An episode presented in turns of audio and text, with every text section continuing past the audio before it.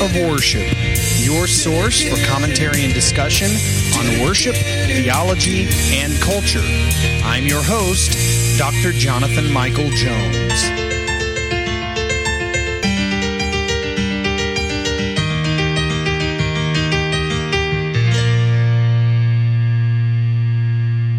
Good day to you, good morning, good evening, whatever time of day it is, whatever time you choose to listen to this podcast. This is Dr. Jonathan Michael Jones here with you on the Active Worship Podcast, and I am thrilled to be continuing through this Psalm project, and I, I can't believe um, that we have made it this far. Uh, we are in Psalm 123 today.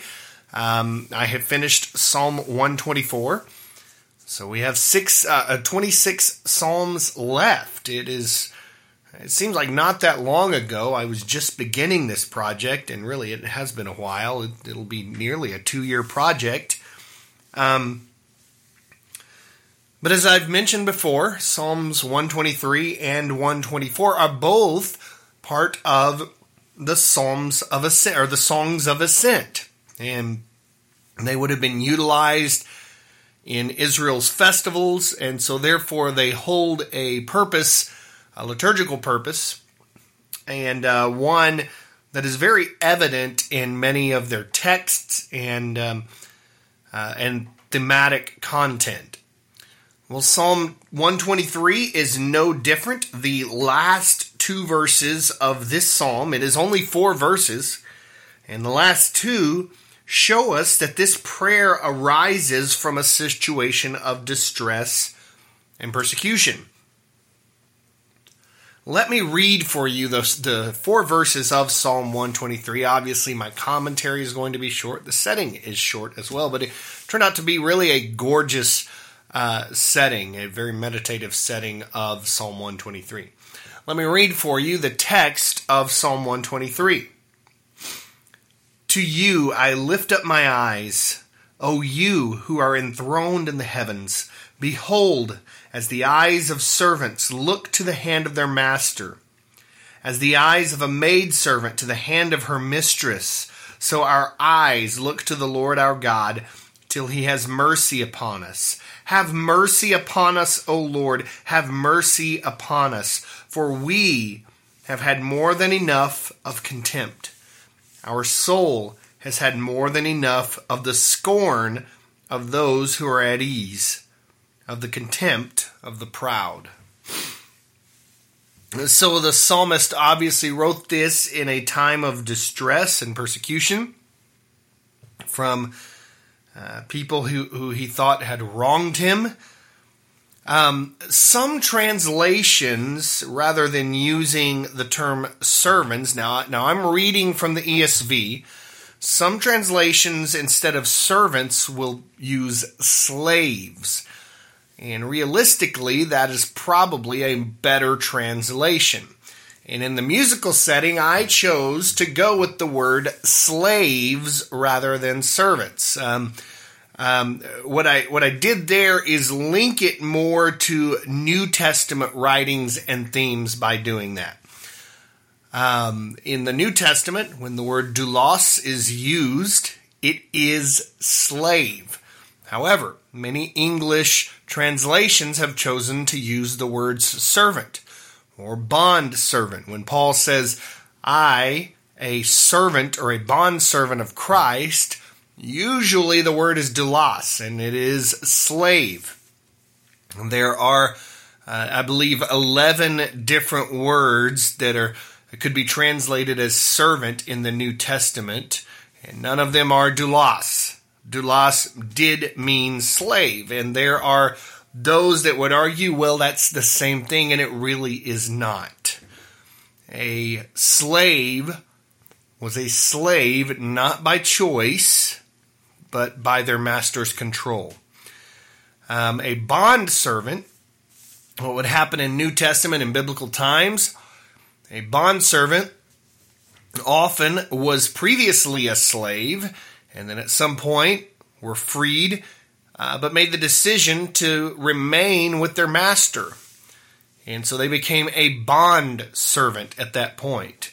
Uh, so there is a difference in slave and bondservant, and in my opinion, the um, the the idea of a slave who is controlled by a master uh, is more realistic for us as Christians. That is really the idea of who we are in Christ. We are slaves to Christ. We are owned by Him. We are controlled by Him. Now, so uh, in our Western context, the ideas that we have of slaves that could cloud that sort of picture. We might picture a slave master or a slave owner as someone who is um, who is unjust toward their slave, and that's not the idea we need to go with. so, uh, because of slavery and what we've experienced in Western culture in the past few centuries, yes, there there there has been wrongs committed. There have been wrongs committed in Western culture uh, surrounding slaves. But biblically, uh, in biblical times, a slave did not necessarily have injustices committed toward them. Yes, that happened with the, the people of Israel, the Hebrews, uh, when they were in slavery and bondage in Egypt. But often, masters were good to their slaves. Um, and, and in saying this, I am not at all justifying owning people as slaves. That's not what I'm saying. But sometimes we have a different idea um, because of what we've experienced in Western culture. It clouds our judgment on slavery in biblical times. There were many times when a slave would choose to remain with their master. Now, why would you remain with your master if your master was not good to you? Um, and so in this psalm, Psalm 123, as I mentioned, some translations, instead of using the term servants, will use the word slaves, and I think it is a better reflection of what the psalmist is going for here. Um, when you read this psalm, you realize that okay, let's suppose that the term slave is used that um, that there there is not any injustice going on here. Behold, as the eyes of slaves look to the hand of their master, as the eyes of a maidservant to the hand of her mistress, so the eyes look so our eyes look to the Lord our God till he has mercy upon us.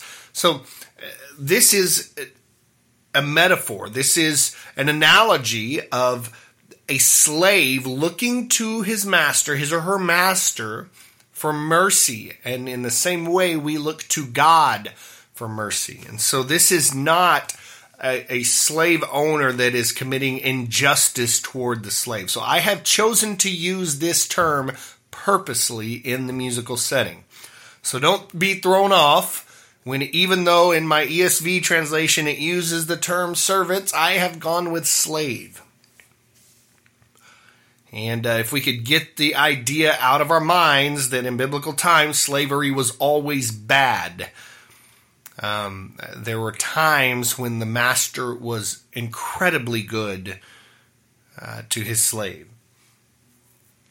So, moving on from that, that's not the purpose of the psalm. Let's get into the psalm in Psalm 123. Verse 1 To you I lift up my eyes. In other words, I know my help comes from you, and so even though I am in the pit, I am in distress, my eyes will be focused on you, O Lord.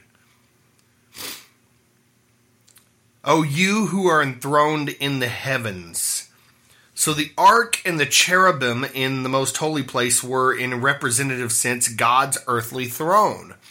But the psalmist, like Solomon, knew that, uh, for example, in 1 Kings 8.27, heaven and the highest heaven cannot contain you. God is outside of time and space.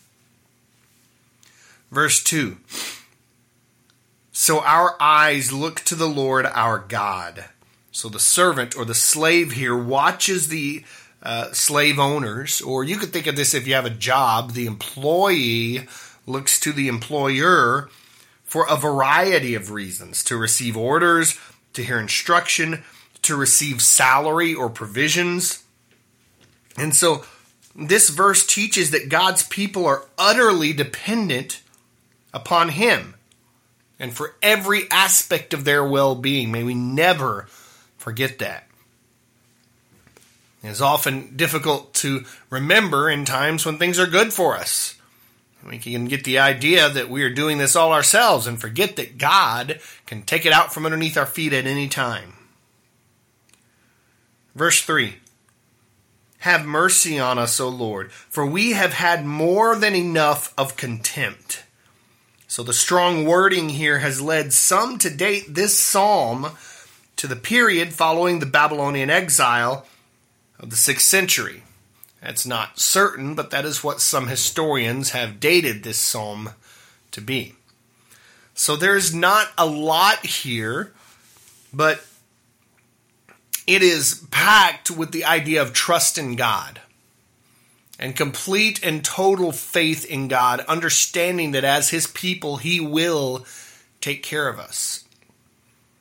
And so, as you you could say as the slave or as the employee or whoever as they these people look to those above them for their provisions for their guidance. In the same way we look to the lord because we know he provides for us and he guides us. So here is psalm 123 set to music. Thank you for listening today to the act of worship podcast. This is dr jonathan michael jones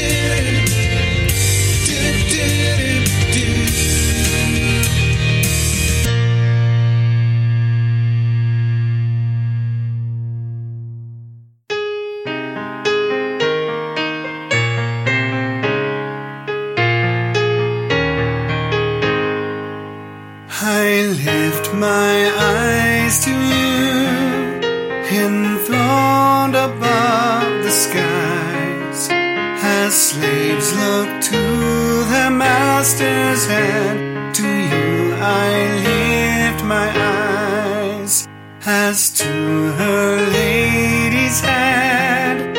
A slave girl turns her face,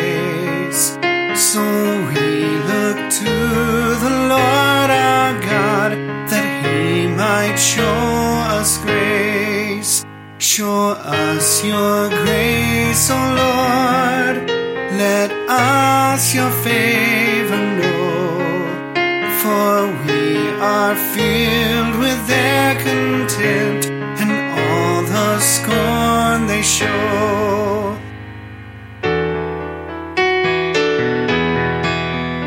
Our souls have had their fill of scoffing and